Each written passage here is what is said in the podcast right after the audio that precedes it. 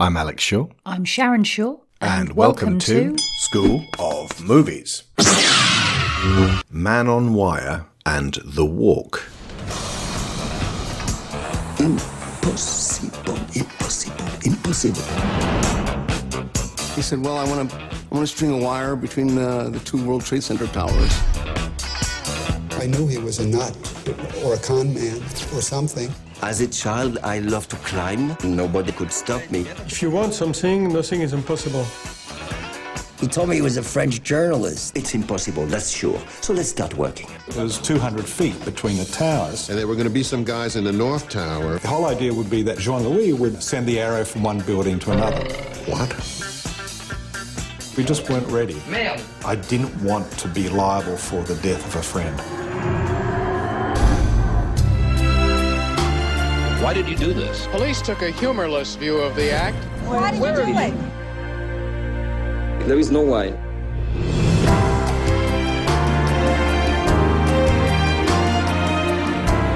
Beyond anything you can ever imagine.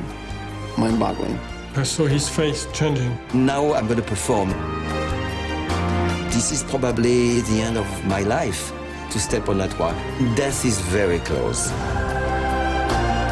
Et donc je criais, regardez, regardez, et il a salué.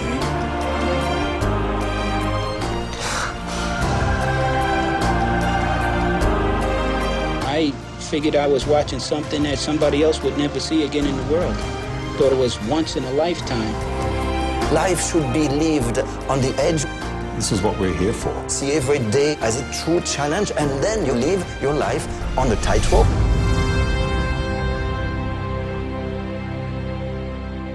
This is a commissioned show for Angus Lee. Tonight, we are talking about one of the most extraordinary real life heists of all time. A moment in 1974 when very French street performer Philippe Petit snuck into the newly built. Petit. I know it's Petit. It's Philippe Petit, the finest Frenchman you ever want to meet. snuck into the newly built twin towers of the World Trade Center and managed to set up a tightrope at the very top of the tallest buildings in the world and walk across.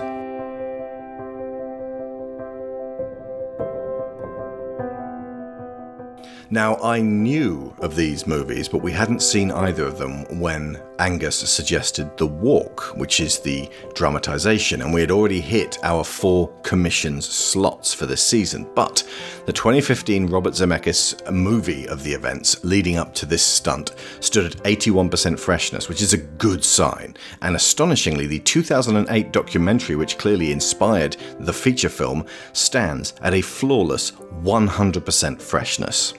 Now that is an enticing proposition. Oh, it's going to get so French tonight. So we got hold of both Blu rays and we watched them over two nights, and both are delightful. Both are melancholy, not least due to those towers no longer being there and the genuinely tragic loss of both life and a sense of safety that this orchestrated disaster constituted. And in a very welcome turn, the feature film manages to not just be a recreation of what was spoken of and shown in vintage footage in that documentary, the two, in fact, complement one another. This is doubly impressive if you know about the far less successful recent example of this same principle. Robert Zemeckis directed Welcome to Marwen, a 2018 Steve Carell film that dramatizes the 2010 documentary Marwencol. In that documentary about a chap named Mark Hogancamp, we see a man who was assaulted outside a bar 10 years previously after some guys took exception to his lady's high heeled shoes.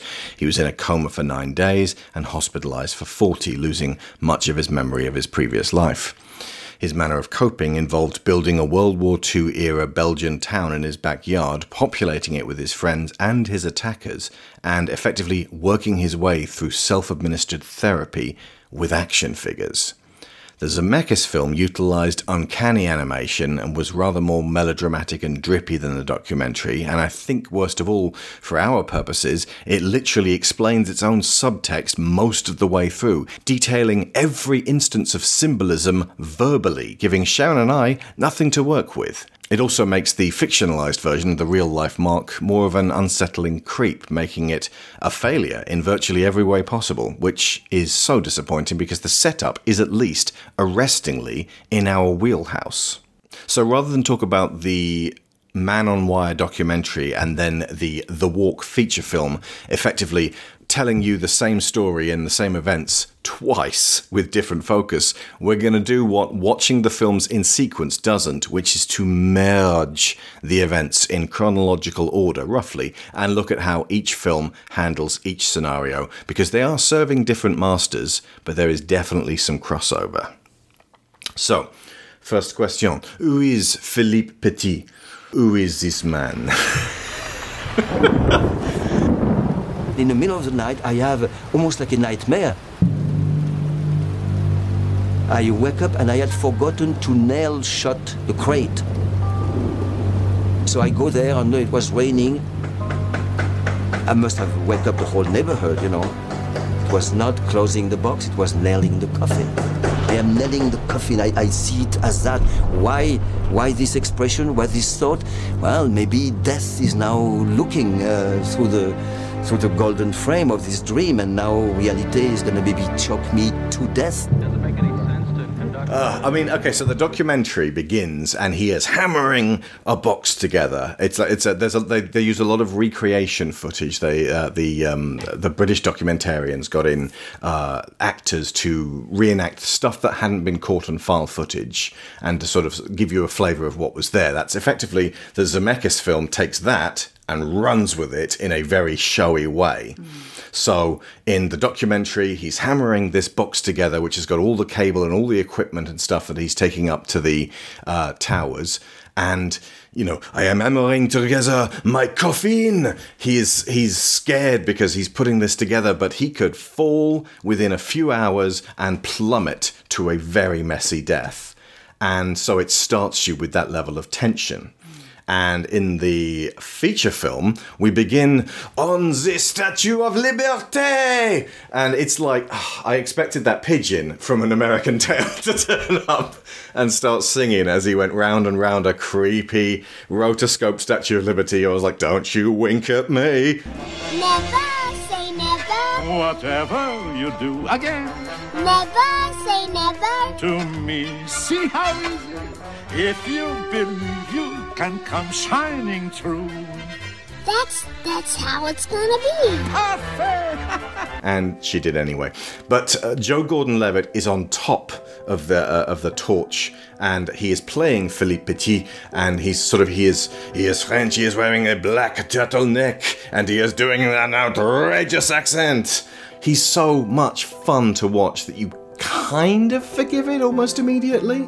The thing that intrigued me the most watching the two of them side by side was how visually different Joe Gordon Levitt is from Philippe. Mm-hmm. Like, right down to the fact that Philippe is blonde. He is a ginger. Like strawberry blonde, and, and, yet uh, Joe Gordon Levitt, he doesn't dye his hair or anything no, like no, that. He's, he's got not, black hair. This is not an attempt to physically imitate Philippe. However, mm. he did so much training like philippe taught him how to wire walk in preparation for the film and in the process of spending so much time with him.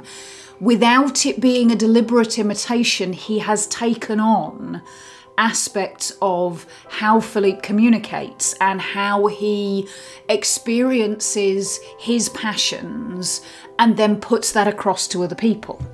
And so that it's almost like the spirit of Philippe is there, even if the body isn't. Mm. I mean, it's it's exactly what the the best actors recreating a person could ever possibly ask for. They decided to get Philippe to train because he was still absolutely alive. He's still at the time of recording alive and kicking and talking about stuff and very animated and excited. He is an infectiously fun person to watch. Like, as soon as he starts talking, he's so passionate about everything. And he trained Joe to walk the wire. And the way most of the wire walks worked with Joe in the Zemeckis film was they would green screen out safety guarding wires that were sort of um, keeping him. So if he if he dropped, even if there's a crash mat beneath, if you land. if your both your legs go out at the same time and you drop nuts first onto that wire, doesn't matter if there's a cable holding you uh, you up. That's that's uh, that's not a uh, injury you walk away from. So um, there there were, there was safety guidance there, but ultimately Joe had to get into the mindset of this is all for real. He had to see past the green screen, and at the same time understand that when Philippe walks on the wire, he's not really seeing what's there in front of him. He can't. He can't look down, he can't look around. The more he knows and is aware of his surroundings, the less likely he is going to be able to safely walk across without losing his nerve. It's- and that's the tension the whole way through the film. Absolutely. It seems it seems to be for him, and whether this is how all people wire walk, I don't know. But for Philippe, it seems to be about it's not so much not being aware of his surroundings. I'm sure there are about- wire walkers listening now on the podcast going, Philippe Petit does not speak for all of us. He's reckless and an embarrassment. Oh, did someone say they're using wires? These kids today, my blood's boiling. his awareness shifts when he's up there.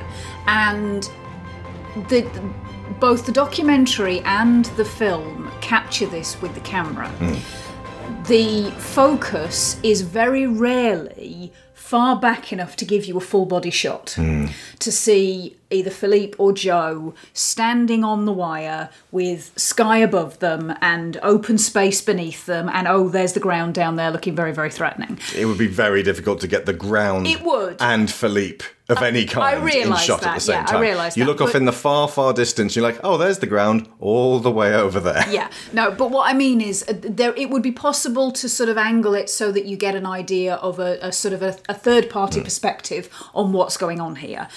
But it's not. This is about being in the head of the man who is Yeah. doing it, the man on the wire. as They are in the same way that Joe was learning from Philippe to sort of like get into his mindset. Almost the whole point of the walk is to get us into Philippe's mind and so that we can experience the way he sees the world Yeah. when he hits that zone. and how even the framing of the imagery for me does this is that it's it's almost always you're seeing him from sort of maybe hip height up Hmm. so when he's holding he's got this very long balance bar so you can see 24 that he's Hmm. feet, I holding think it was, that yeah um, but the important thing is the sky and the space around him Hmm.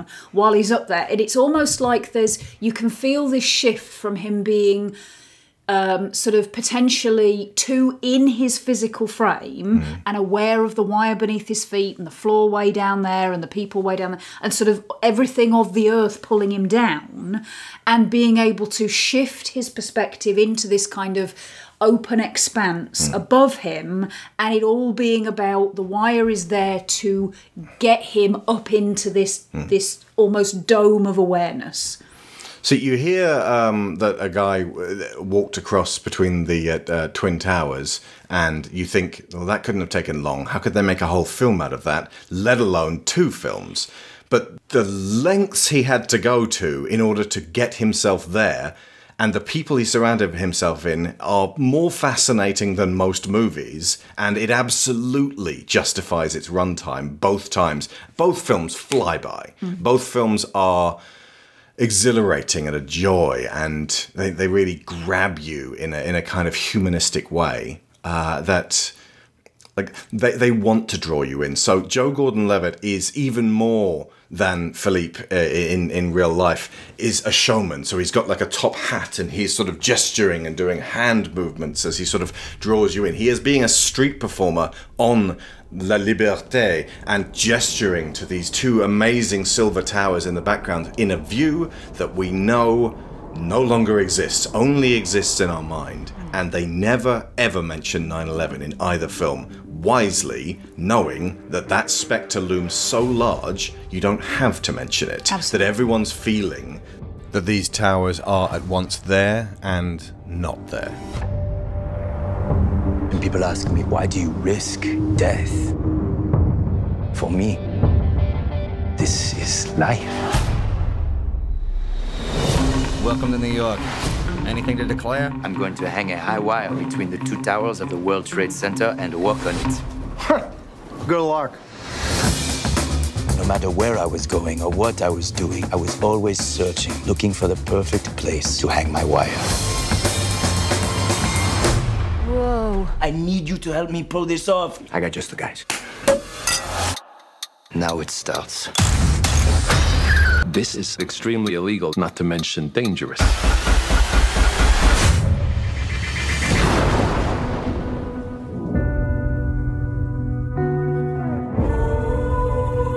My head is full of doubts. When it's time to step on the wire, I don't know if I'll be able to take my first step. Your heart will tell you what to do.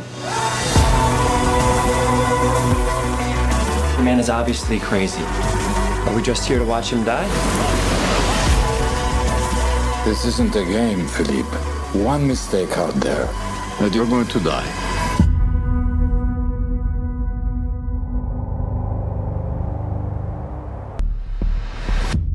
to further ingratiate uh, you uh, as as a uh, I suppose ringmaster of ceremonies, um, it becomes really apparent in both the documentary and uh, the film that he and cops don't exactly get on. Like he's not going to be like "fuck the police." Foutre la police. They cut to uh, an earlier time when he walked between. Was it um, a bridge close to Sydney Opera House? And like when when the Australian police realised what he was doing, they just had to kind of pull up and wait angrily for him to get down because Yeah. obviously the Australian police figured if we interfere, chances of him falling are way higher. So we just wait patiently for him to come down, and he comes down, immediately surrenders himself, and uh, manages to uh, half inch one of the policeman's watches, uh, just because he's a cheeky bastard. Yeah, it's the Sydney Harbour Bridge, and it's it's not dissimilar to a previous um, walk that he'd done between the two turrets of the Oh yeah, of Notre, Notre Dame. his interactions with the cops and the the kind of the spectre of authority if you like hmm. his his attitude towards doing things which are unusual let's say is that if it's if what he's doing is not hurting anybody why should the authorities have a problem with it? And the purpose of him doing it which is kind of he's he hints at it in the documentary and then uh, gordon levitt exa- uh, elaborates on that in the in the film is that it's about providing people with a spectacle. The objections of the police are not that he's hurting anybody, but that he is disruptive. He is doing something that nobody else does, that is only in the most technical way illegal. I think one of his accomplices researches the Sydney Harbour Bridge issue for him and tells him explicitly this is against an ordinance, but it's like a local guideline law. It's not a criminal law. It's more of a guideline. Exactly. You're not going to end up with a criminal record for doing this, but you might get fined. That's the, the kind of the wire he's walking, if you like. Walking on a wire between a bridge and Sydney Opera House is a bootable offence. Something like that. Um, he's walking between two turrets of the Harbour Bridge. That's the, the one. the Opera House was in the background, but it Yeah, wasn't in. it was just a really great sort of backdrop. Backdrop to this, yeah. But the I can't even imagine what the, the, the difficulty and logistics of trying to somehow walk a diagonal wire between two of those gorgeous crests of Sydney Opera House. Indeed. The element that the police are objecting to is the disruption. Hmm. It's the everybody will stop and look at you. The traffic will grind to a halt. Things will not flow. The, the system will not flow the way it should. And ultimately, Philippe's point is good. That's what I'm here for. The purpose is to cause a harmless destru- uh, destruction. Destruction! disruption, it's not exactly an entertainment because he's not just there to do something silly, he's not clowning, but the point is to get people to pause in their everyday churn, churn, churn of the same daily routine and look up and look at the sky, these amazing buildings that you live right next to and you probably don't look at all that much because you go past them every day on your commute. To look at somebody doing something that nobody else would think of to do and think oh my god the endless possibility that that that, that opens up. That is his purpose. That is feeds into everything that he does. And that's why it sets against the people who just want the system to keep running the way it always has, the way it always will, don't show people that it is possible to do things differently. When you first hear uh, the guy who walked between the Twin Towers, you think, Christ, how did he get the people who owned the towers to agree to this? What kind of permits did he have to sign? And that that's the whole premise of the movie. It's a heist. He did it without asking anyone's permission. It was a sneak in, get it done quick, but like he had to take all kinds of precautions with the uh, safety equipment and it had to be very carefully arranged because fucking around with it, doing it in a kind of haphazard, let's just get it done quick way without thinking very carefully about it, he's going down. And that's why the like the previous events that he did, although they, they weren't intentionally trial runs for Mm. this because he hadn't decided to do this yet exactly. I think the, the Sydney Harbour Bridge one he had Yeah. decided that he was going to do the two towers, but not the, the cathedral. But it was it was a case of okay, what in this instance could have gone better? What could I add to this to improve on it? How is the how are the towers different from these ones I've done before, and what would I need to change to make it work? The way it works in the documentary, he describes it. In the film, we see it. He opens a magazine in a doctor's office and sees the building construction plan in advertisement for the Twin Towers, which uh, he re- explains to us my aspiration had not been built yet. He has this sudden dream to walk between two towers that aren't yet there. And again, putting them in a place of it's almost like Schrodinger's towers. They mm. don't exist yet, and he plans to walk on them. We remember the towers, but they aren't there anymore. They exist, and yet they do not exist. There's a fleeting window in history when they existed and he was able to do this thing. Yes. And also, I think that again, the framing of, of the opening that Zemeckis put together, the the fact that Gordon Levitt is out on the Statue of Liberty rather than in the city, either in the city looking up at the towers mm. or on like the Empire State Building or something like that, part of Manhattan, it it makes it it enhances that sense of New York being the entrance to the Atlantic Ocean. This this opening out rather than a closing in.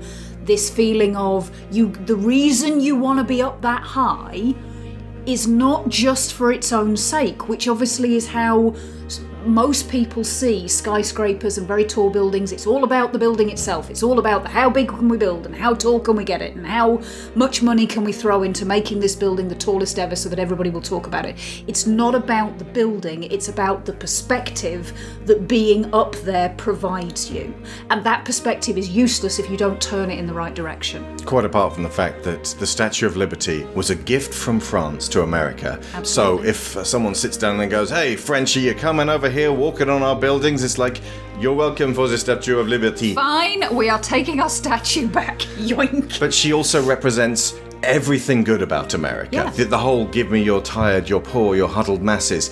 That opening to immigrants to come to this land to make a name for Absolutely. themselves, to make a, a life to for be themselves. a welcome, not a guardrail. As opposed to a black American stars and bars. We will enforce this shit. This is America. It's it's the opposition to that. Now there's Papa Rudy, played by uh, Sir Beneth of Kingsley, uh, who has another outrageous accent. And we never meet him in the documentary, do we? They they didn't really have time to get him across. Oh, there was a deleted scene at the beginning of the doc where he starts to step out on the wire. But because both films are a heist, they very wisely decided let's not give them that yet. Let's not make them the pledge and start doing the act already. Mm. Let's just show it, have us imagine it along with him, and then hold it in. Don't don't get him on that wire until act three. Well, the pledge is the front of the Blu-ray. Yeah. It's, it's right there. You know what this is about. You know how this movie ends. and you know he didn't die. Yeah. At least you think he didn't. In, in the documentary, it's more clear he didn't die. He's talking to us. yeah. And we're seeing lo- lots of lovely file footage on Super 8 of, uh, of a young, spry uh, a street performer with ginger hair, strawberry blonde, if you will, um, just sort of uh, riding on a unicycle, juggling, and just to the amusement of everyone around him. He is so French. He. The, he, he stopped short of being a mime, but Zemeckis was like, Oh, he's so close. Zemeckis was like, let's nudge him into Mime Into Town mime for one section where he meets uh, uh, a, a woman who is very important uh, in in this uh, in in this story. That's Annie, and she is kind of his muse at this point, like his his emotional of, yeah. support. Yeah. Like she meets him when he's starting this plan. And their relationship ends and slowly trails down after he's finished it. She Mm. It- is there for this very passionate, important time of his life. it would be very easy to look at Annie's role in all of this and go, oh, she's just the female support. She's Yeah. just there to give him this emotional boost, and she doesn't really have her own story. But because it's real life, could say that about Jack Kirby's wife. well, indeed. She kept him sane during all of that time he was giving and giving and giving. Absolutely. But it, and it is a very stereotypical role for people to assume that women will play and be happy playing for their entire lives if necessary. But the the significance of this being a real story is that we get to pull back and see both the beginning and the end of this relationship. And because they get to speak to Annie herself, we get that input of for that short duration of time while this event was being planned, she devoted so much of herself to Philippe. She knew she couldn't sustain that. That was not something that she could continue to do. And ultimately, what she was devoting herself to was the project. It wasn't necessarily Philippe as a, as a person, like lifelong partner. It was your passion about this specific thing is what drew me in in the first place. I will support that. And when that is done, then our part together in this world closes out. It's it's. I don't even know if I can really call it romantic, but it's it It's is very bittersweet. It's very bittersweet, Especially as we get to see the older version of her in real life looking back on this and crying with release at being able to think about this in full focus mm. as she takes us through her part in this. But that's that what what brings that emotion out in her, or what it's certainly what it seems to be. It is her memory of how she felt at that time. Mm. I never got the feeling from her of regret or anything like I wish I could go back, I wish I could change it, I wish we could have stayed together and found something else to keep us together. She didn't seem to need any of that. It was like I gave you everything you needed for this duration of time. I think the way the way they phrase it in the the motion in the film motion picture good lord how old am I? the motion picture the way they frame it at the end of the film like is Star Trek. she says, This was your dream, now I have to go and find mine. She hasn't had the space to look for her own purpose, and she's fine with that for that duration of time. But she does also recognise that it is something that she wants, and it's not something that she wants to do with Philippe. She wants to go and do that on her own. And that, honestly, although she is a very.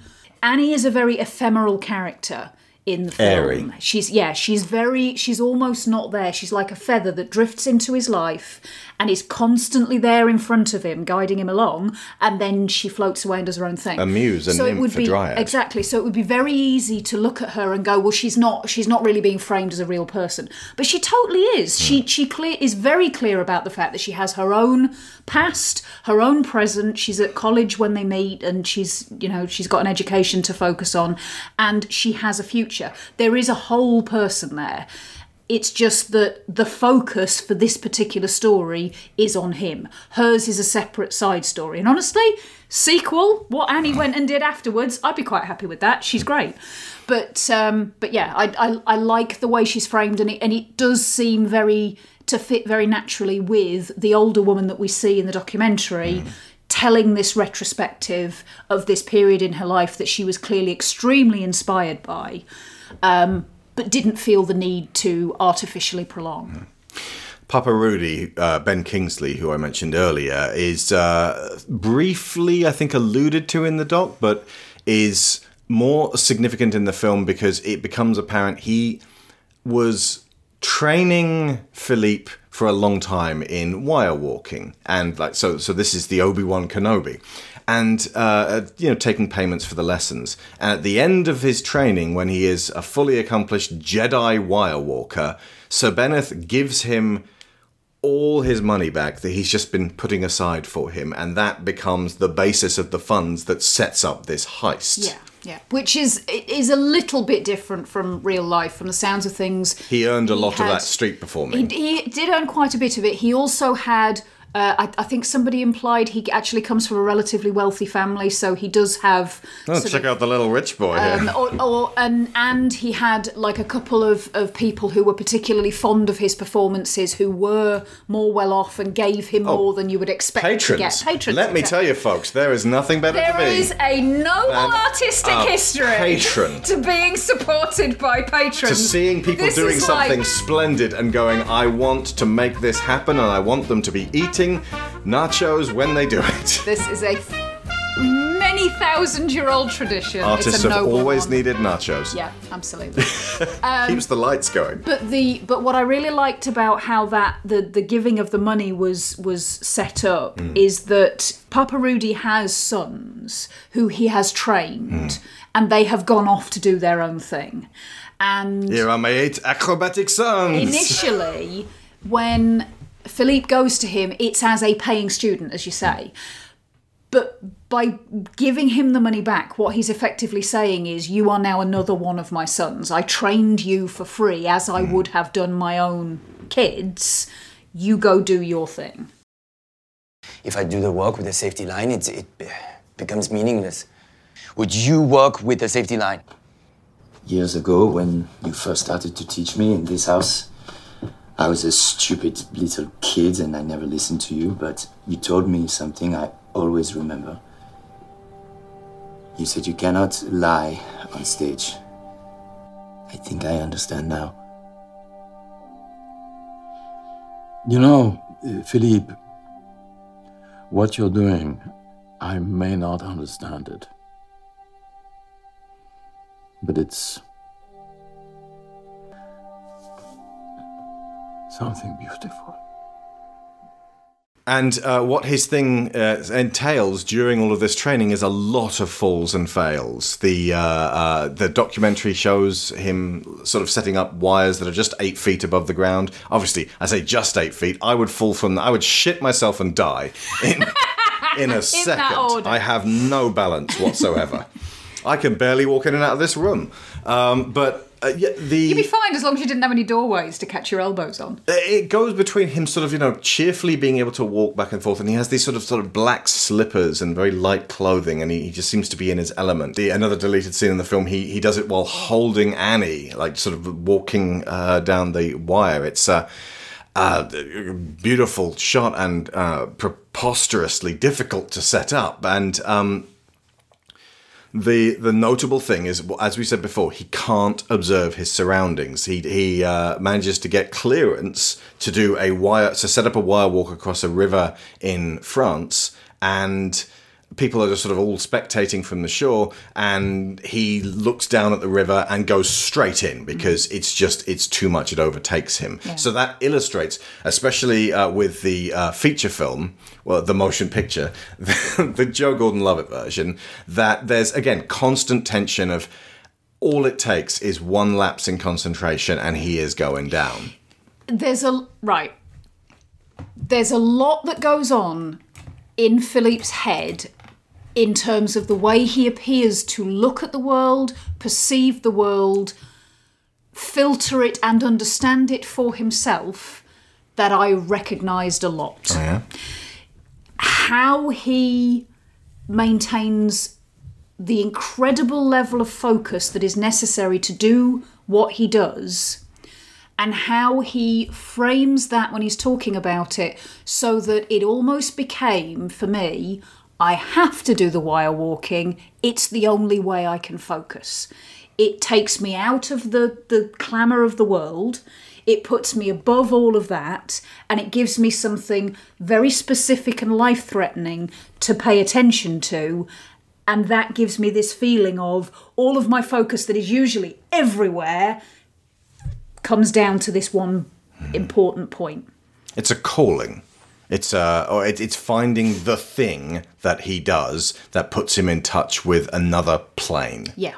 It's it's the if you want to break it down to like a really simplistic level, it's a flow state. It's a mental flow state, and so far it would appear the only thing that really gets him in that frame of mind is wire walking. He's a uh, a world class wire walking athlete, effectively. And, so then the whole zone. the heist element of it and all of the preparation because one thing that did occur to me was all of this effort goes into the setup and working out what needs to be but this is this is because this is something that he's only going to get one chance to pull off. Yeah. That's if why that, like, there's a the- constant fear that they're going to get rumbled. yeah, all of his trial and error, which is, for the record, a really important element of learning to do anything. If you if you're going to learn to do something, you have to fuck it up x number of times hmm.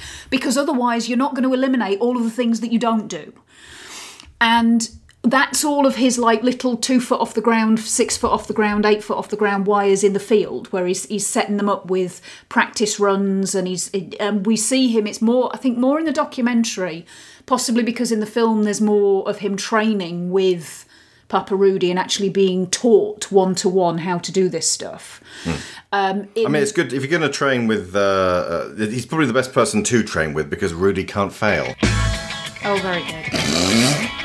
Yeah, Rudy can't fail, but I certainly can. Yes. Um, but um, uh, and it was really nice hearing that for for Joe Gordon Levitt, that was almost there was having learned so much from Philippe, he then got to learn about the acting side of things from Ben Kingsley which he found really valuable because obviously like this is this is something that that people may or may not know about Joe Gordon-Levitt he takes the craft of acting incredibly seriously But not in a method But acting not in a- douchebag no, way. No, not like that at all. But but just like it's right.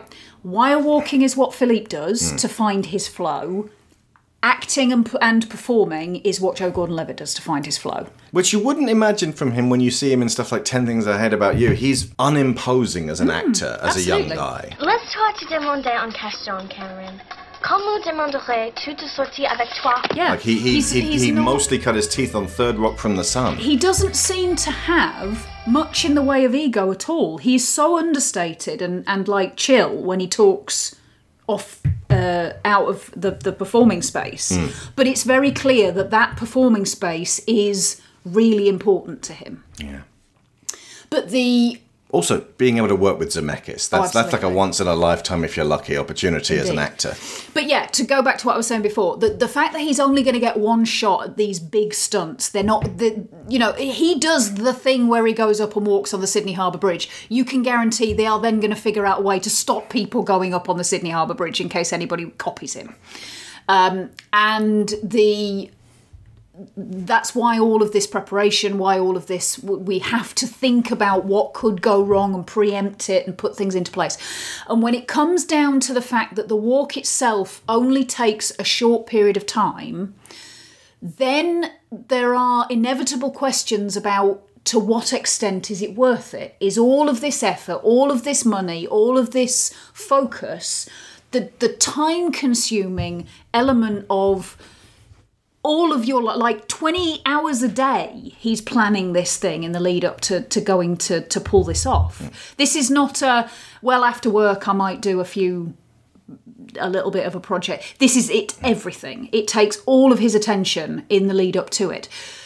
And I admire actors who put that much extra into it. Like, uh, I I found out uh, today, Anson Mount, the guy who played Black Bolt in that rubbish Inhumans TV show, developed because his character uh, cannot talk but doesn't just want to use American Sign Language, developed his own version of speaking without speaking so that he he could express through acting with his body. That's so much further than the crappy show would ever have required of him. So well done, Captain Pike. yeah This kind of effort strikes the perfect balance for me between not caring about the project and going so method that you behave like an asshole to everyone. It's a Goldilocks level of effort. all of Philippe's attention goes into planning this this thing, and you can see him kind of move from planning for the cathedral, Hmm. planning for the bridge, planning for the towers. There's always got to be a, a like a thing that he's setting his mind to. This bringing your uh, your mind back to say 2016 through 2017. yes. Sharon and I spent. Uh, you may remember that one time we managed to get ourselves to uh, Florida and and uh, uh, Disney and and just do that. Something we've been planning since our kid was born.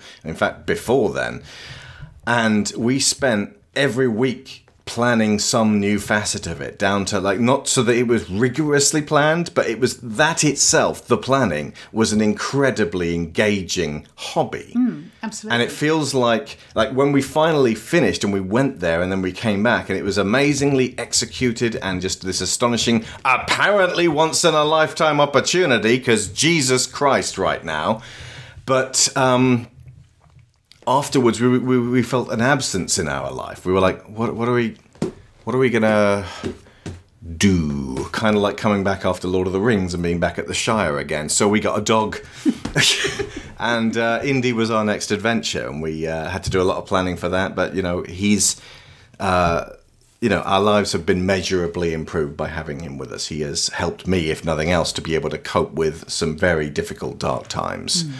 But I can very much relate to the idea of super hyper focusing on a project, and then when it's done, you feel that sense of elation and a little bit of deflation because the planning of it was so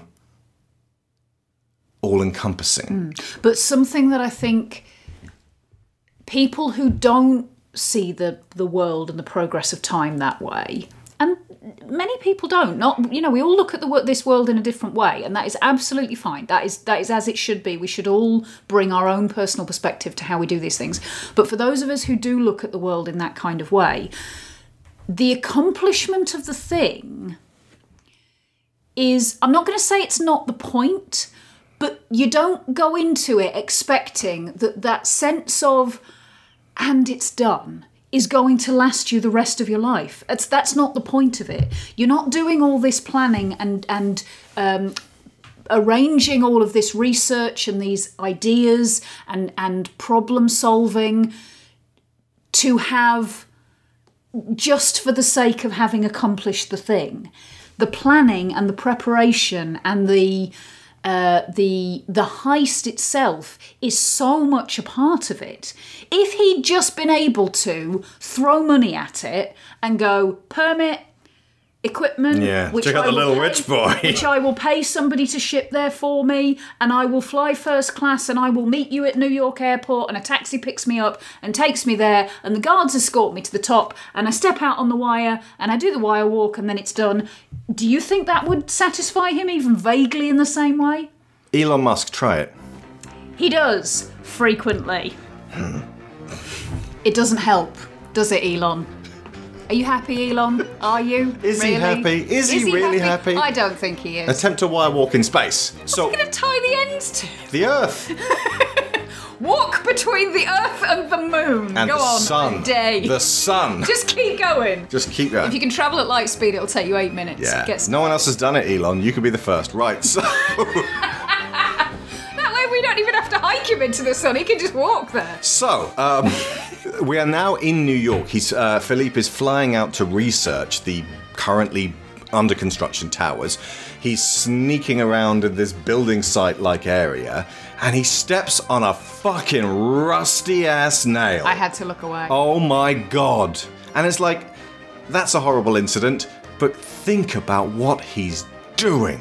Think about how important your foot is for a wire walk. Oh, oh my god.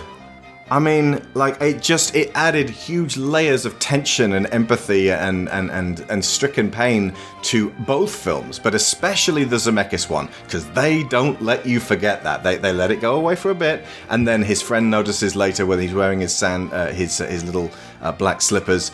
You're bleeding, like you are bleeding through your foot, and he just doesn't notice. He's like, I, I have to not notice this. The other thing is, if you're leaving a trail of blood along a cable that you then need to like steady yourself on. Oh my god. And it just it was like it, it's not a whatever can go wrong will go wrong because they get lucky many times, but there are some scrapes. and there are some difficulties there. And one of the things that he said when he was talking about being at the top of the towers and looking down, and just, uh, I believe that uh, he was looking down on, I'm just going to double check this. Yeah, I was right. Trinity Church is visible from the top of the World Trade Center in, in several shots, especially in the uh, Zemeckis film.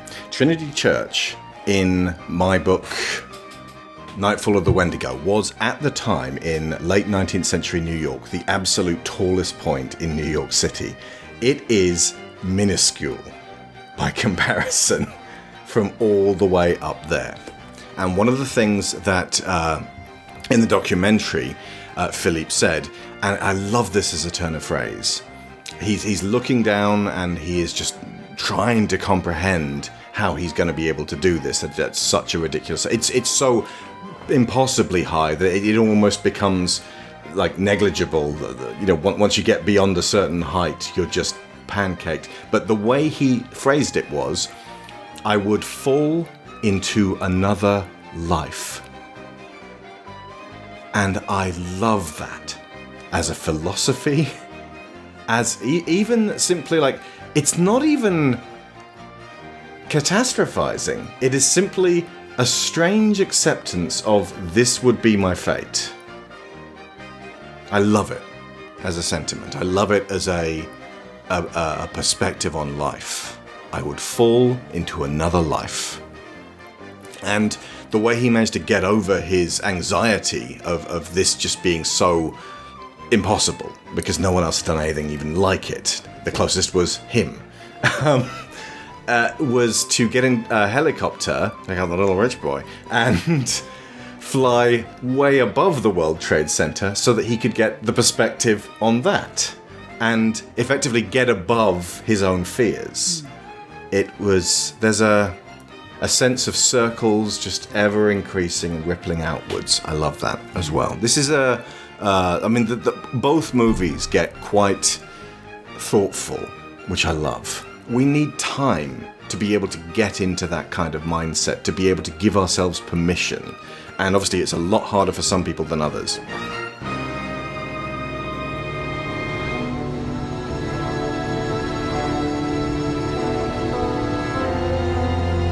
Philippe and I travelled to New York together, and I remember looking out through this hazy airplane window and seeing in the far distance the Twin Towers.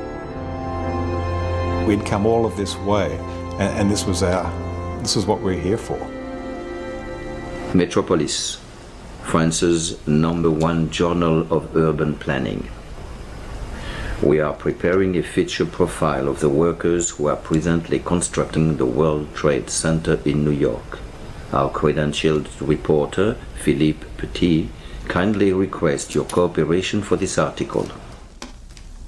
He told me he was a French journalist, and it was just not normal for me to say, Show me your, your credentials, if you would. He was going to write a story about the World Trade Center for the French newspapers, and he had two photographers with him, and uh, I thought that was pretty good publicity. You completely trust the building yourself. Um, is it safe up yeah, there? yeah. Oh, I mean, like tumbling down, falling down or something? Yeah. No, no, I'd say. Here was this sort of long haired Australian and this sort of very volatile Frenchman who couldn't speak great English, so we were journalists. And we enlisted Jim Moore, and he was the cameraman. I remember Jim would act like he's taking a photograph of a worker, then at the same time he'd put the camera down and he'd take a photograph of a pylon or, a, or an anchor, anchor point or something like that.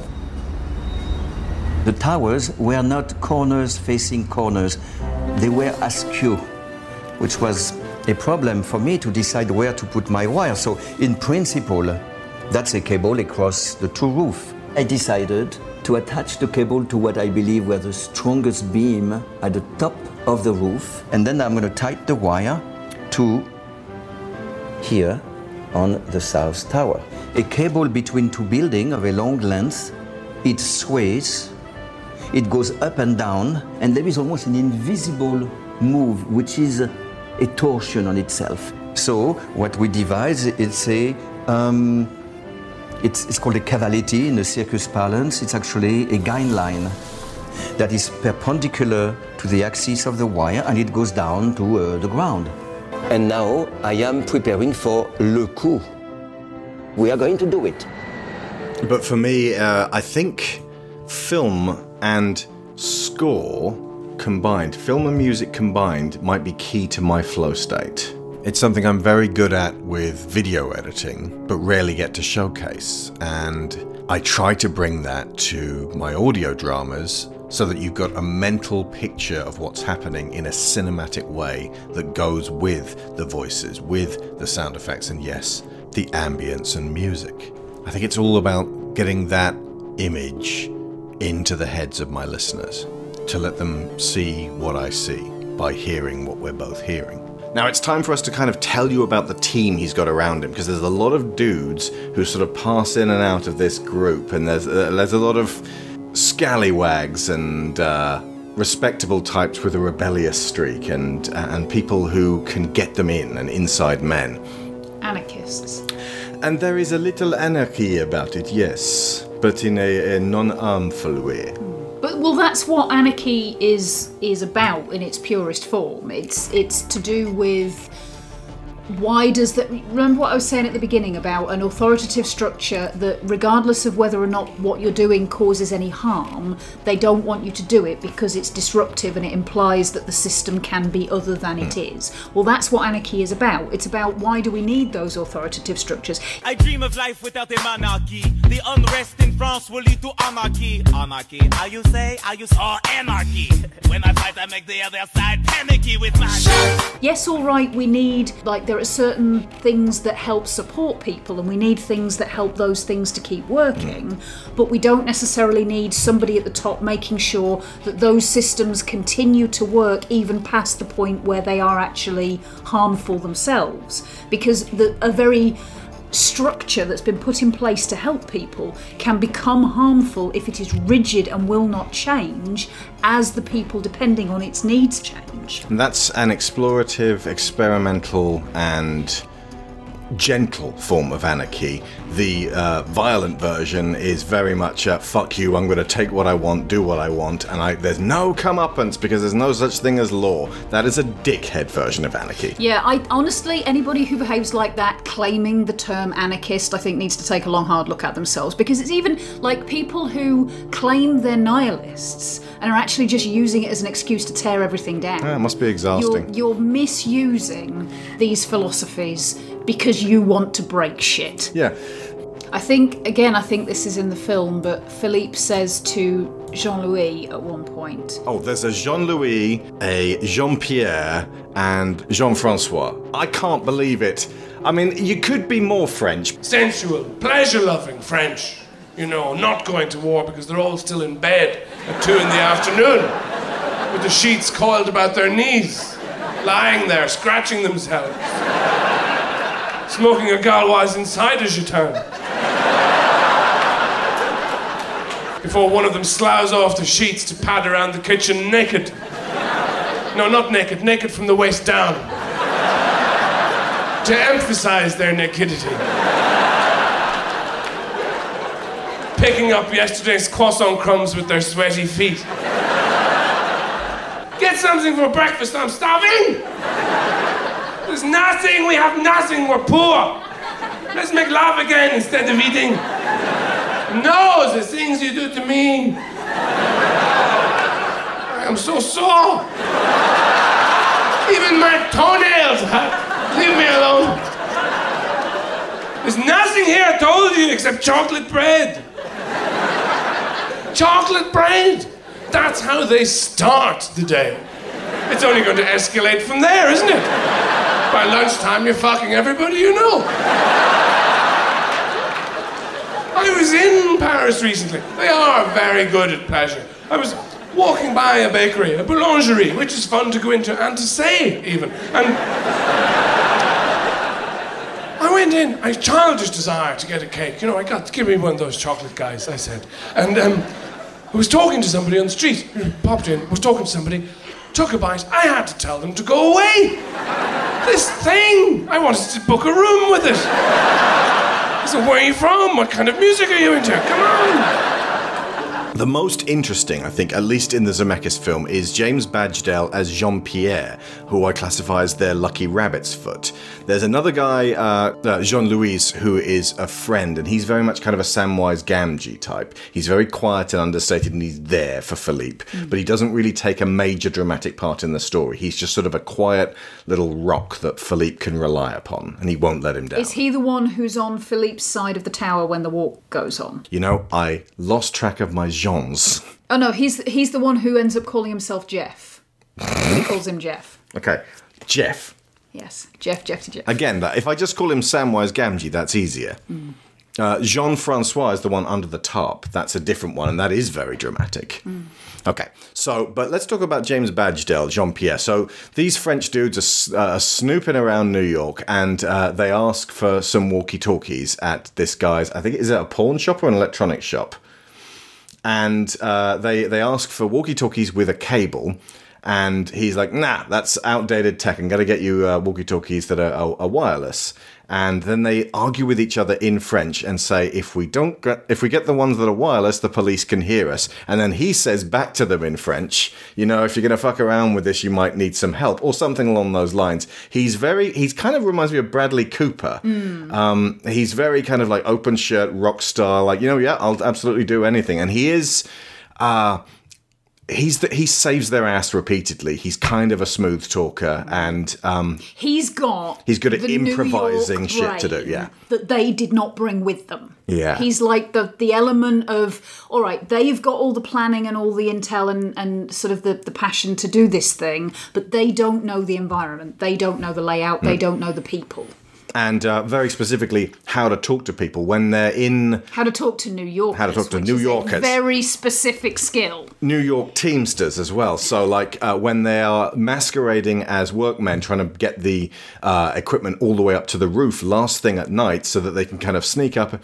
His influence is sort of there so that he can just go oh we just got to get it up to the uh, you know the, the the top floor there forget about it and uh and and it effectively uh, they have to rely on this one guy who's operating the lift and it's like if we like he's going to have to wait for us to come down we don't want to have to come back down and uh Jean-Pierre sort of says, "Hey, let me buy you a drink" to the uh, elevator guy, and just relieves that sense of like, "Oh shit," and just kind of saves their ass, and then kind of supports them from the outside. But like, he's there to grease the wheels, and he does his job magnificently with charisma that rivals even Joe Gordon-Levitt. Yeah, but he is also somewhat detached from the purpose of the, the project, or the coup as they refer to it. And Mm. so when it They were going to to call the it point, the trick Mm. for Americans or the coup to the French. It sounded a bit invasive, like they were planning Well, on taking over the World Trade Center, so they decided not to call the film that. That's the thing. In English, a coup means something very specific and it's political. The Yeah. purpose is that you're you're occupying almost, which is it is what they were doing, but it was a very temporary occupation for a very specific They're saying Occupy Wall Street. Yeah. Different thing. Um, even though, yeah, that is what they're doing. Um, but hey, there you go. You want to bring people's attention to stock market crashes? while walking. That's how it's done.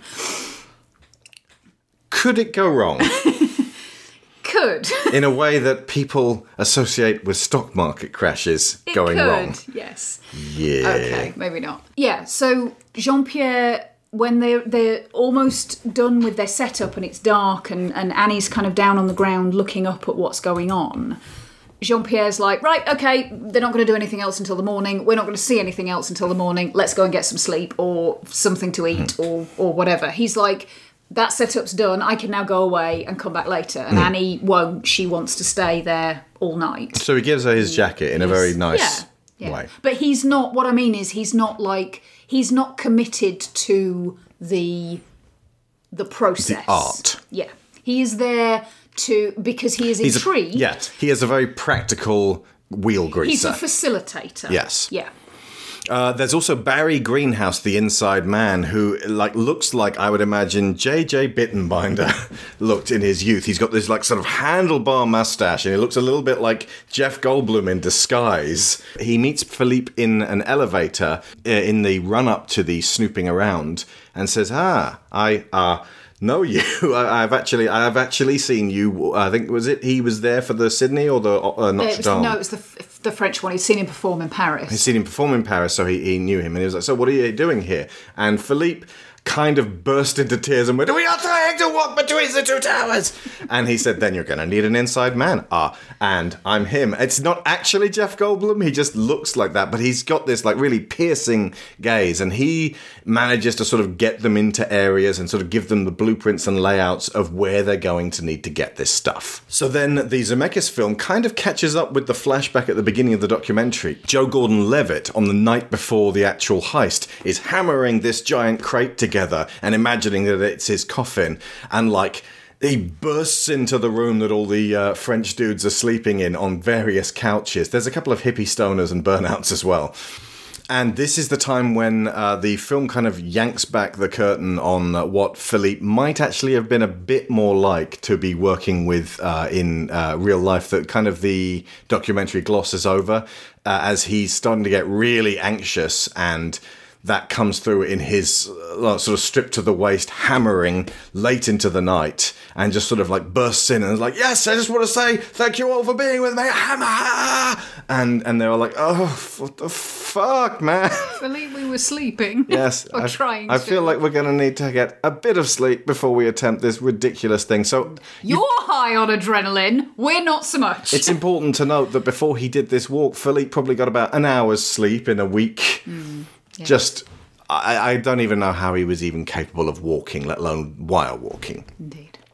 So yeah, there's a little bit of screaming, angry, arrogant, exhausted obsession, which is kind of how American prestige movies like their geniuses. Hmm. They like them to be really difficult to work with, so that they can say, "Look, honey, genius doesn't come from a nice man." Hmm. There's there's an interesting there's an interesting Interesting. There's an odd line Chase you around the garden with a bit of wood. that the, that stories about screaming, angry, arrogant, exhausted, obsessive geniuses tend to fall on either side of, Mm-hmm. and one is the genius is worth it. Because he has a beautiful mind. You should all put up with it and tolerate it because look how much genius he has with him.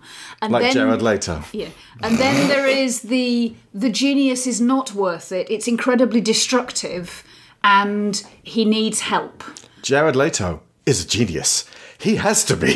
And I think it is rare for a film to communicate well. He needs help and the genius is worth it. Yeah. Do you know what I mean? Yeah, no, it's it's it's a it's a tightrope to walk. Yeah, and I'm, and this is not me saying it's okay to treat everybody around you like shit if you're a genius by any stretch of the imagination. Yeah. If anything, it's worse because you're a genius, you should know better. But what I mean is there's everybody has abilities and flaws that are unique to them. And it is too common for us to look at people and only want to see the the, the abilities and skills and, and genius elements, or only to want to see the flaws. And ultimately, it takes all of those to make the package of the human being. Yeah. And one uh, uh, phrase that kept recurring throughout both films was my towers. Before they were even built, he had taken ownership of them. Not they belong to me so much as he was twinned with them. He was the man between them. What I got from that, from him repeatedly using that phrase, was like you say, it's not about ownership. It's about the fact that the the towers to him were something that they they were not, could not be to anyone else. They were his towers are almost like um, like a spirit ghost version of the towers that nobody else can interact with because only Philippe interacted with them in that way. And that spirit ghost version is impossible to destroy. Yeah. very specifically, when contacted about uh, what happened at 9 11, uh, his official announcement was that on that day, my towers became the world's towers, that everyone got to share that sense of them being not there but there. And specifically, it's, it's not really the, the metal, it, it was the people inside them and everything that, that was about. And I like how both films, uh, in, in mature fashion, kind of stay away from trying to make profound statements about that, from trying to find overt meaning in this, which was at a specific time, so far before, and disconnected from everything that was to do with their downfall, aside from that it was a great American edifice and, a, and a a sign of them trying to reach up to the face of God. And that's something that can be destroyed in real life as a uh, symbolic gesture.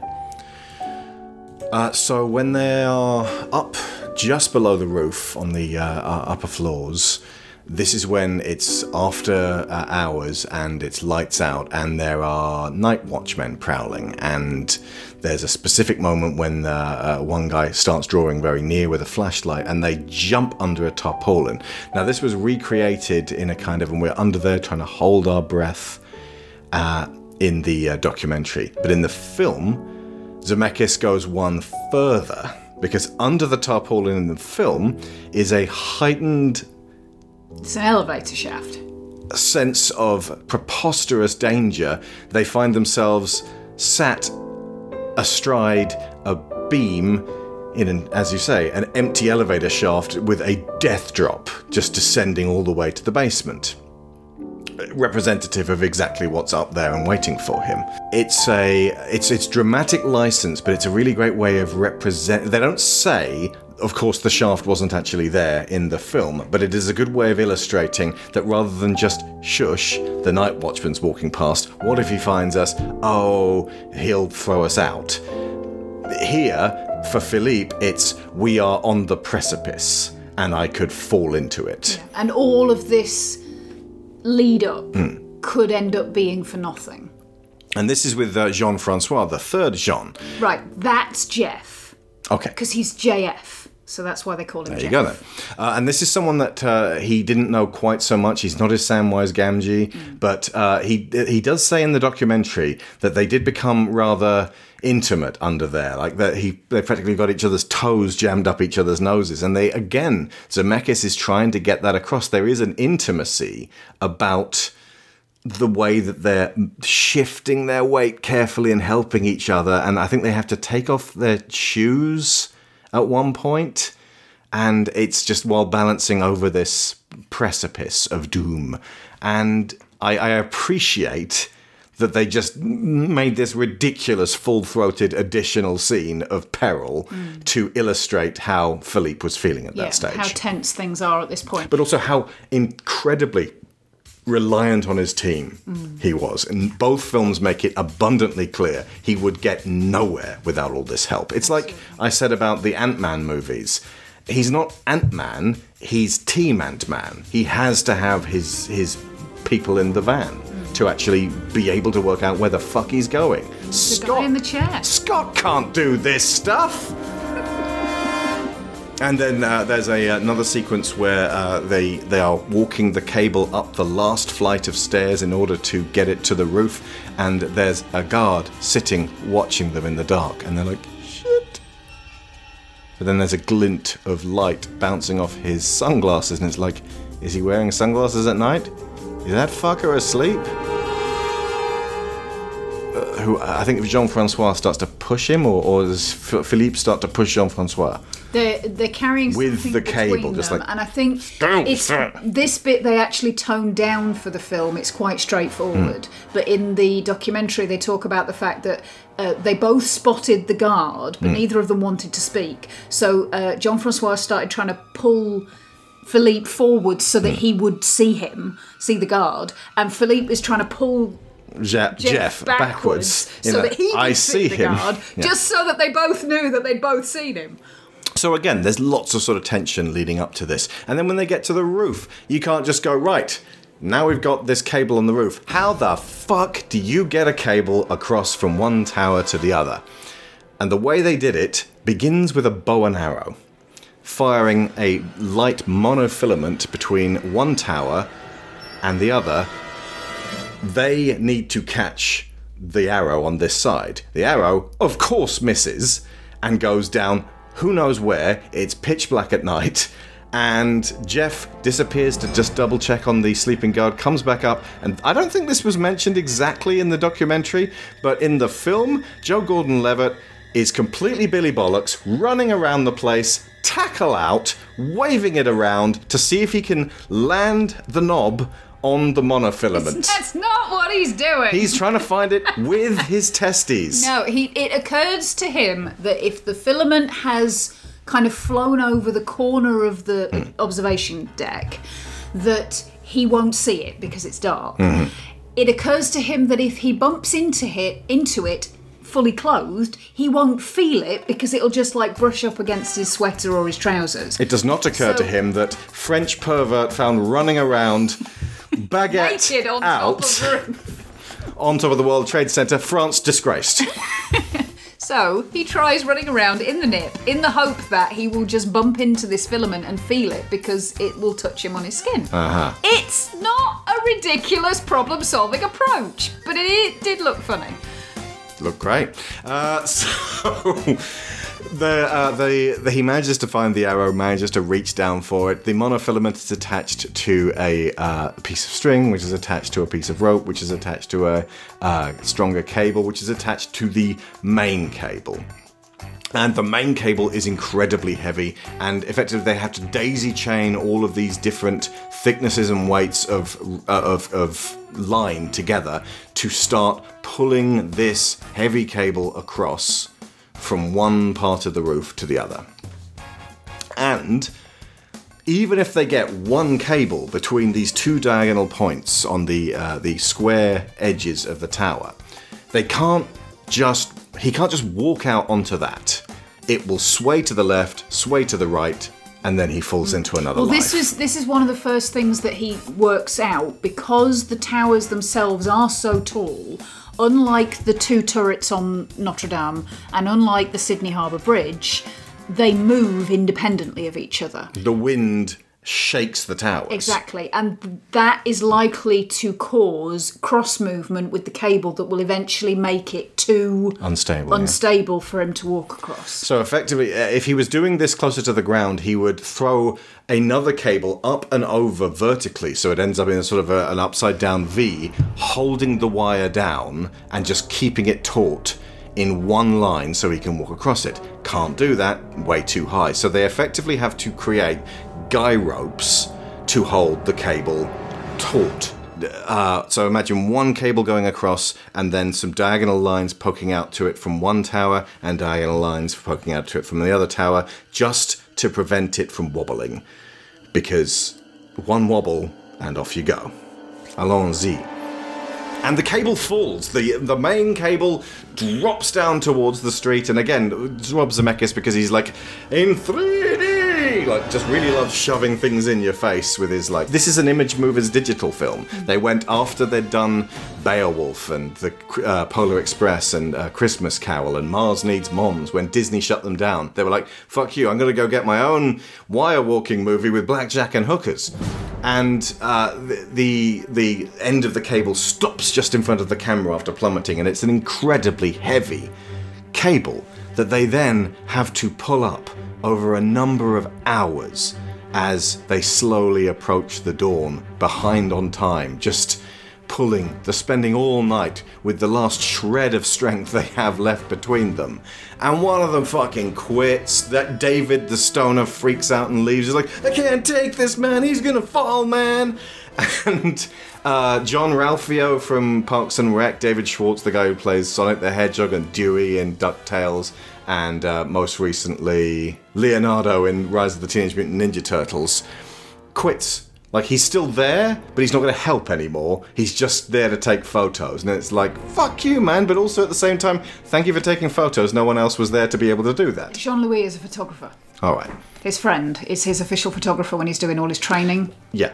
So Well- he was going to do the photo- photographing, and then Albert goes, "No, no, no, I'll do that. I don't want to pull things." I don't want to pull things. Brilliant. I think, Thanks, I Albert. think the the Albert's hope at that point, at least the impression that I get for the the film, I don't know, I can't remember if they talked to Albert for the um, the documentary. Oh no, he was there. Yeah. Oh, was he? Okay, cool.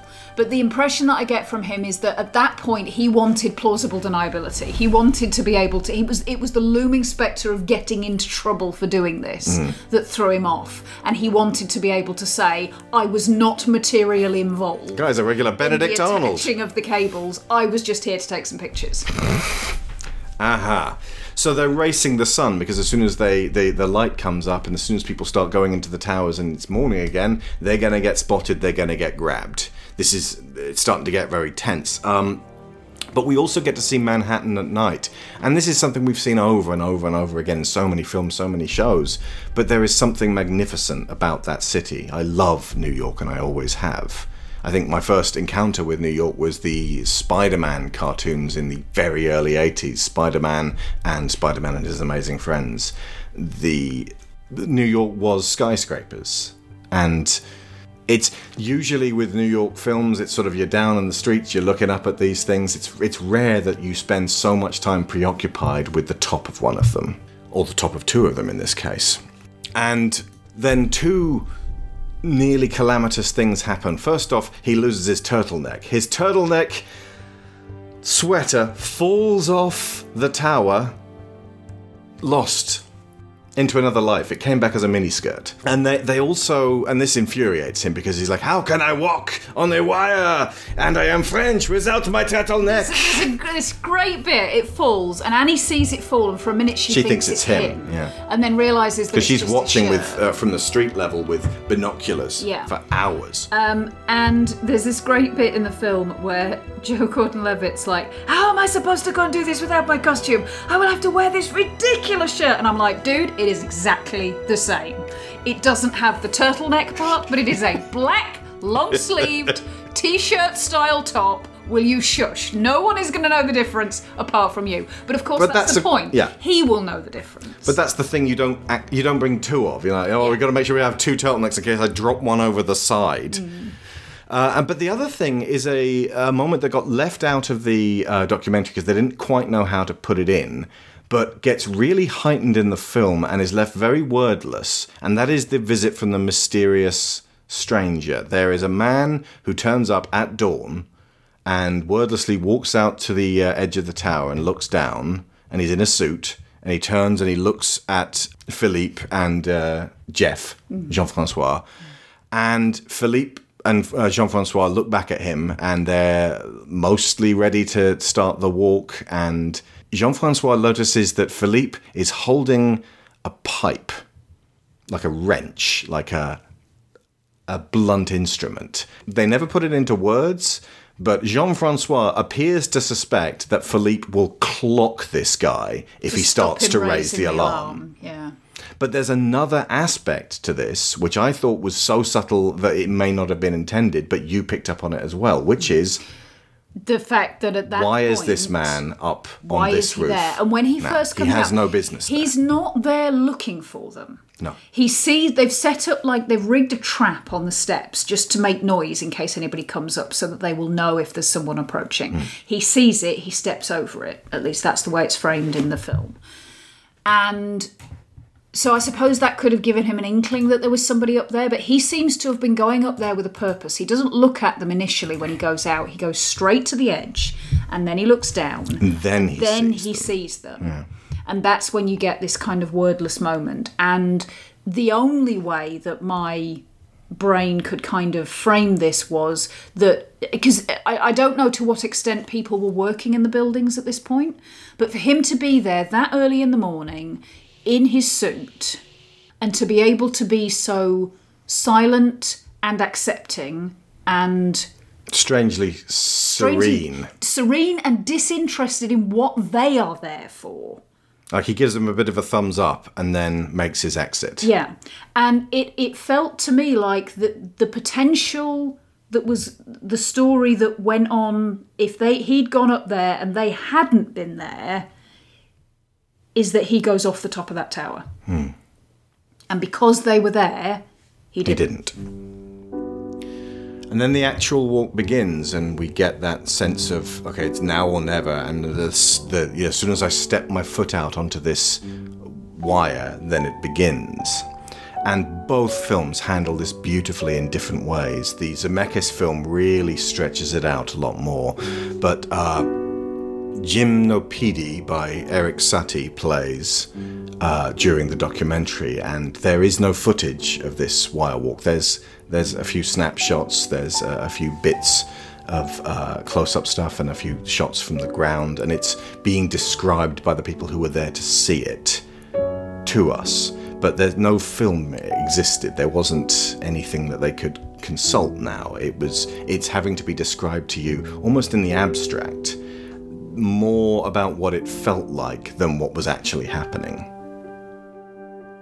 And in the Zemeckis film, the world kind of becomes clouds as JGL, as Philippe, steps out and has to become kind of one with the sky in order to get into the zone and be able to keep putting one foot in front of the other. From the, what is described from the wire walking experts, stopping is way worse than carrying on. Well, the momentum is part of what keeps you balance. And you can draw all kinds of profundity from that. The idea if you stop, if you look down, if you ever actually accept the tenuousness of your grip on life at this stage, you will simply drop. Like a bumblebee suddenly realizing It mid flight that it's not got the right proportions to fly. And there is a sense of serenity and there is solitude, and Alan Silvestri's score plays. And very specifically, this theme felt like Titanic. And I think Zemeckis was very deliberately something about the imagery of seeing New York City from the Statue of Liberty. It ties it in with Rose beginning her new life at the end. They, they, float in, and the the romantic idea of this great structure that was built in defiance of, of, of reason and God, and then crashed and sank. And it's a it's a not untoward comparison, and they don't overhammer it home. And luckily, the level of spiritual freedom that is reached within the film itself warrants that level of melodramatic music, I think. Now, I don't know whether they took the same level of dramatic license for what happens next uh, for uh, the in, in the documentary because uh, they handle the actual walk in a, a surprisingly short amount of time. It's it's just it's the music and the shots of him and the, the little descriptions as as Annie cries, thinking about how beautiful it was. Yeah. J'ai vu Philippe. Oh, J'ai vu Philippe là-haut c'était extraordinaire. C'était tellement, tellement beau. C'était comme s'il marchait sur un nuage. I reckon we all wish we could do anything that people would cry with joy over decades afterwards. But this is what I mean. It's the the the focus on the the thing that actually gets done misses so much about what it's about and the walk itself is it's a theatrical performance it's a piece of art in the sense that a, uh swirls of paint on a canvas Look at his use of colour. it's not what it is, it's the relationship it evokes between the person who painted it, put it on the wall, and then the person who comes along and looks at it that could be hundreds and hundreds of years later. Hmm. It's a communicate this is what art is, it's a communication between the person who creates the art and the person who takes in the art. So this is like a this. print of that art. Yeah, film does this and But that the art itself, like a dance or a magic trick, doesn't exist anymore aside from Yeah. in reference to it. So that print is is is a, a reconstruction Exactly. itself, It gives people who were not present for the actual performance which is everyone. an opportunity to experience some of that communication between Philippe and his audience that were that were Yeah. there on the day. But like you- like you were saying about film and how that combination of visuals and music is transportive for you. That's what's so precious about film in comparison to all the other forms of art that you can you can stand it next to and it absolutely can it is totally an art form it doesn't have to be a highfalutin art- arty type movie to be art but what it does is it takes like all the elements of how you're sensing with the exception of like smell and taste but it's taking your visual and your audio and it's saying put all that attention here and just have this little bubble where you just experience this communication of of emotions. And i think what I really appreciate about the whole the documentary and then the film that that came almost feels like part of it is that it was a preparation for a performance for a, a, an examination which the documentary is to a reconstruction and a, a representation which the film is. And all of that everything from the time philippe saw that picture in the magazine and thought i want to do this to the time that we sat down and watched the walk the other day that whole thing is a piece of art in fact i'll go beyond that. To the end of the person listening to this podcast that we have recorded and put out there about it. That whole thing is a conversation an, an emotional conversation And Zemeckis, uh, after this transcendent moment, focuses on the defiance aspect of it because then the cops come up on the roof and they're like, "Whoa, whoa, whoa! What's this guy? This pencil neck running back and forth, Frenchy between the towers? You, you come back here now!" And in real life, they mention in the documentary they got a police helicopter flying near him to discourage him from from walking. It's like, guess what's gonna happen, guys, if you mm, keep trying to interfere? But it's almost like, and then he fell. Well, he shouldn't have been doing that. If he falls because you made him fall, at least then you feel like you, feel have like control. control absolutely and it's like that's what it becomes for them they You never had control. That's the illusion. It- this is God, I love you, Ellie Sattler. This is where the conflict sets in between them. To maintain their sense of control, they need him to come down because they told him to. yeah. He, they do not want him to. Maintain his sense of freedom, he needs to come down when he's ready to. Yeah. And the the the thing that really blew my mind when the cops, the those first two cops come out on top of the roof, and they're like the way they're acting is as if he is suicidal and about to jump. Hey, buddy. Do you know how long he has been setting this up, getting up here, how long he's spent on this wire already? If he wanted to jump, he'd have done it by now. Yeah. But what he's doing is too extraordinary and way They, off they their can't wrap books. their head They can't. it. They cannot wrap their head. So, uh, like a cheeky fucker, he goes, "Okay, I'm just gonna come in. No, I'm gonna turn around again." And again, but that's because he needed it to be when he felt complete, when he was in a moment of, I think he refers to it as a moment of victory. Not victory over them, just for this this experience to feel complete, and he had hit that pinnacle and was still there when he decided that it was over. and uh, he he seems to be goading them by going back and forth between two groups of Keystone cops at the uh, tops of these towers. Keep like leaning out and snatching at him. it, get, just hook his bell bottom, hook his bell bottom, and uh, one of like the, of, of a moment that's sort of been leading up to in the whole thing is uh, when he lies down for a while on the wire, and at one point he gets onto his knee. Again, remember he's bleeding from his foot, so he is not in the best shape. He hasn't slept. He hasn't. He's barely eaten. He's got nothing, but he is fed and nourished by this moment and energized.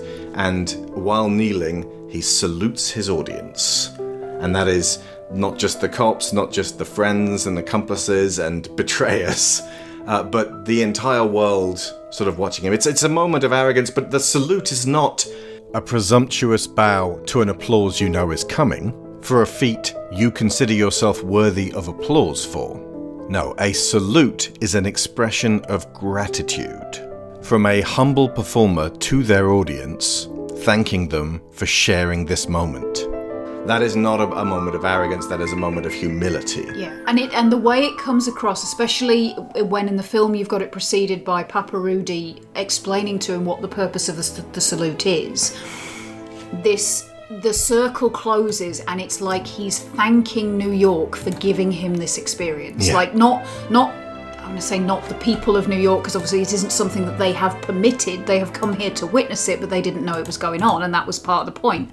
But the city itself, the the spirit of New York itself, for giving him the idea, for it, setting things up in such a way that it came together and they were able to pull it off, and for giving him this experience that he can never replicate anywhere else. And then when they finally grab him, when he steps to the edge of the uh, uh, cable, puts up his hands to be uh, handcuffed, and says, "My name is Philippe Petit, and I am," and they're just like grabbing him and yanking him down. Like, you can't. They do not know how to deal with this guy. Also, I got done for jumping a 20p tube fare. This is my whole crime sheet, right? it's quite an interesting read. 20p. This is not Don Corleone, this is Don Crap. I jumped a 20p underground tube fare, and I was waving a pass at the time. It was, you know, it was, it was a, drawn on a Rizla or something. It was, a, it was Bishop of Durham pass. I was going, oh, ah, I'm Bishop of Durham. Bless you, my son. Bless you, my son. And the guy said, You're not Bishop of Durham. He wears a bigger hat than that. So the, he got me. And he said, I've got him. I've got the 20p kid. You've caused us. You've caused us pound 60 worth of trouble you have in your time. I've got him. I'll be promoted in the underground system. I'll get my own darkness.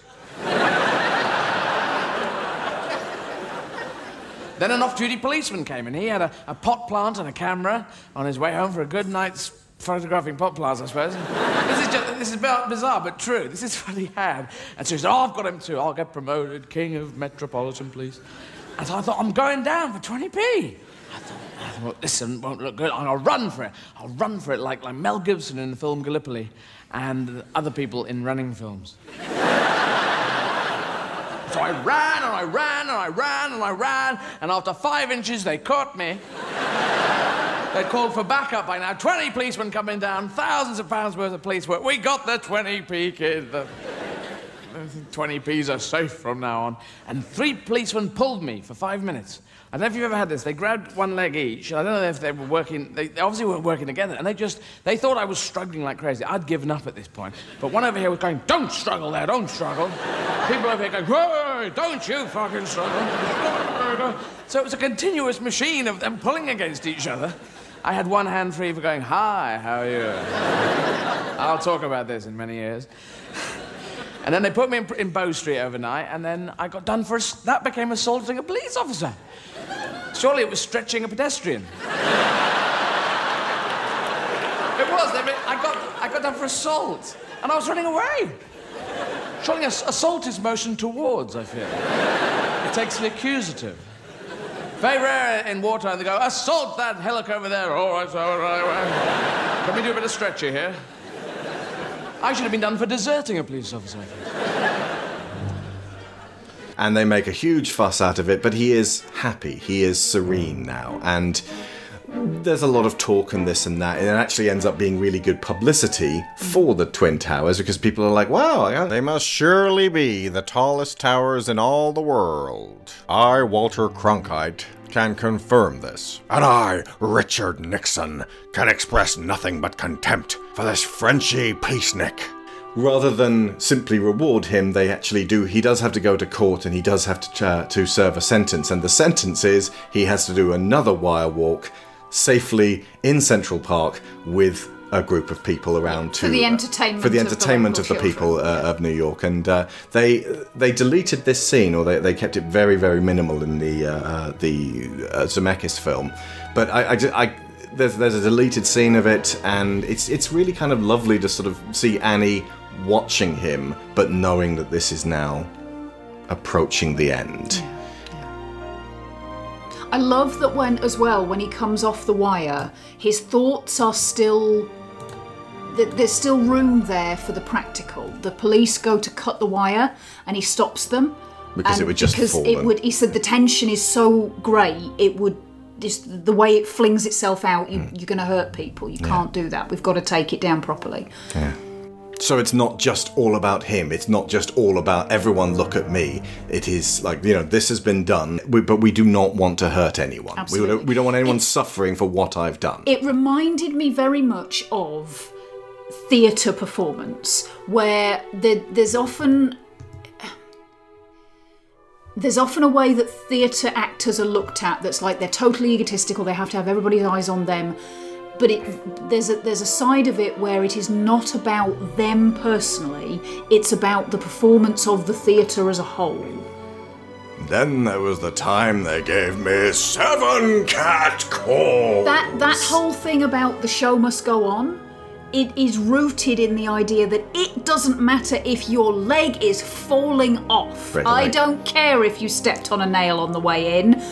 The we have worked so hard to make this performance and this performance hmm. on this night or this morning or whenever it is is only going to happen once. Mustn't keep the punters waiting, lovey.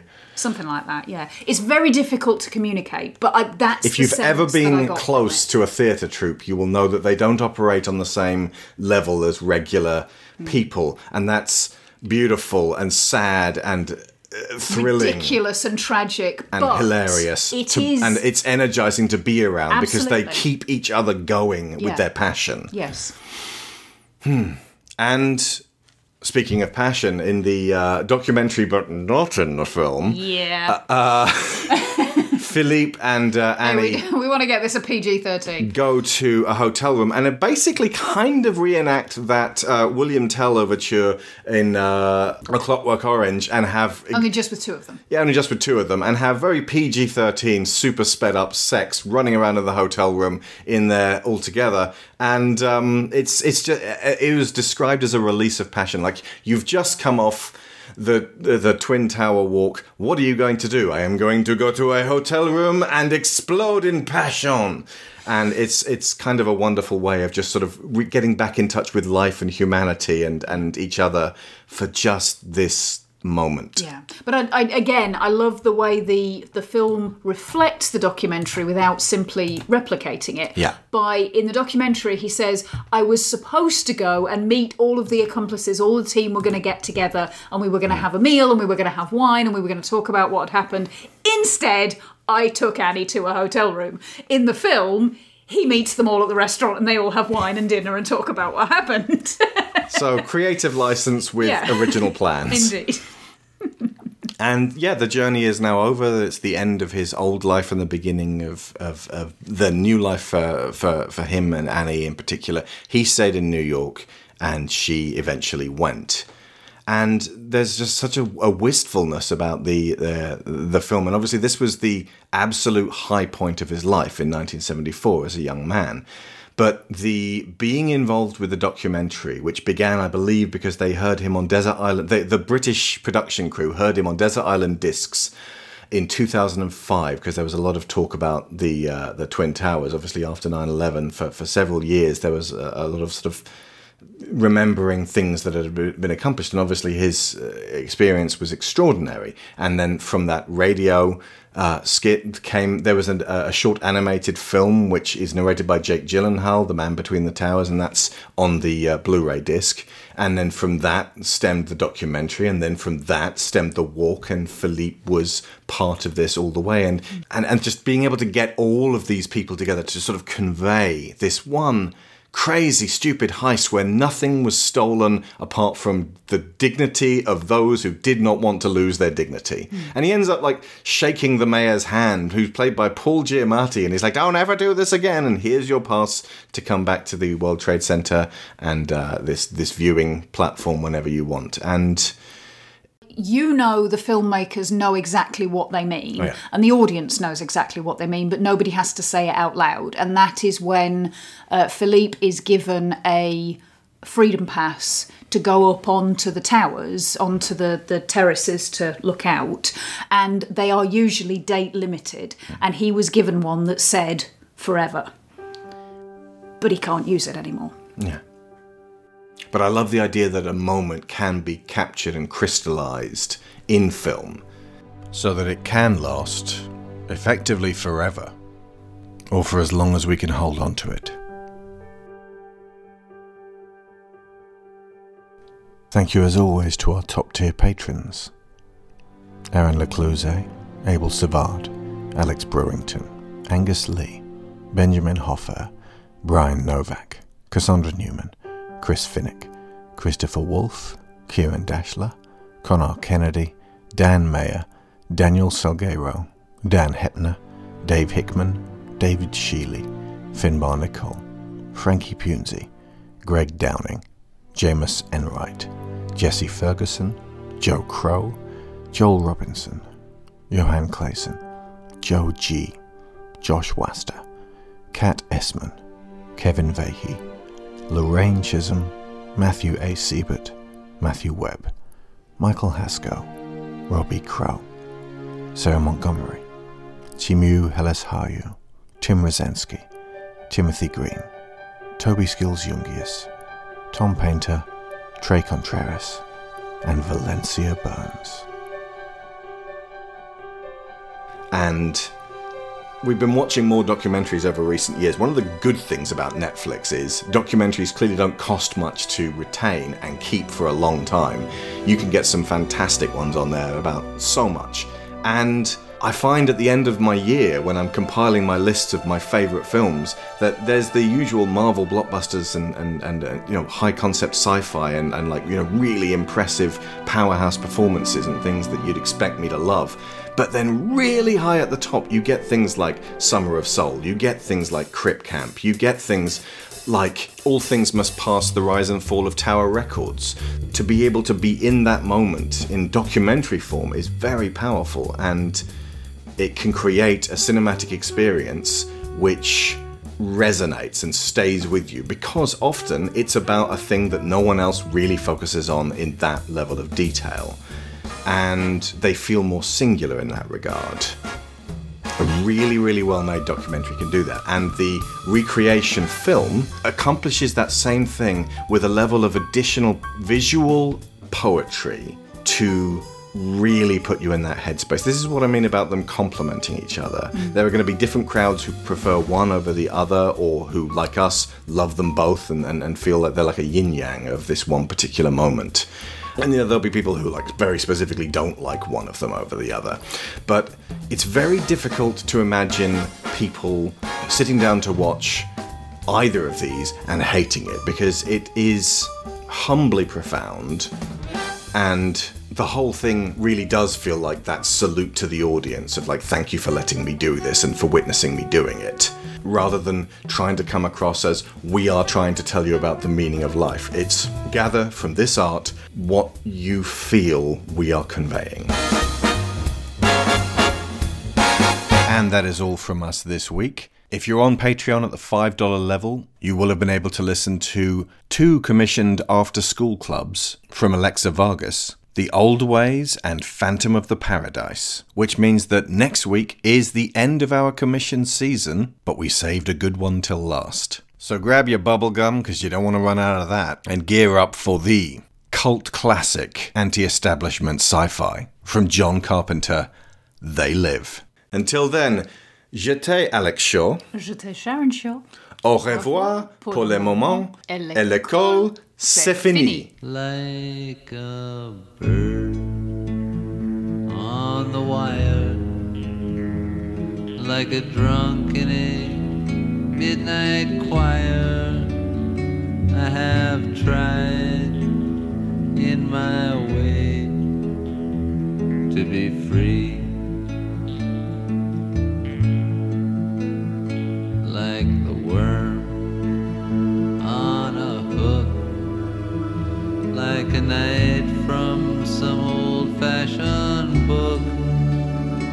I have saved all my ribbons for thee.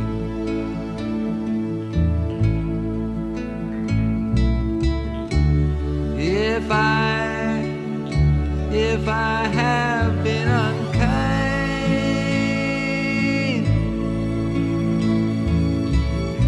I hope that you can just let it go by.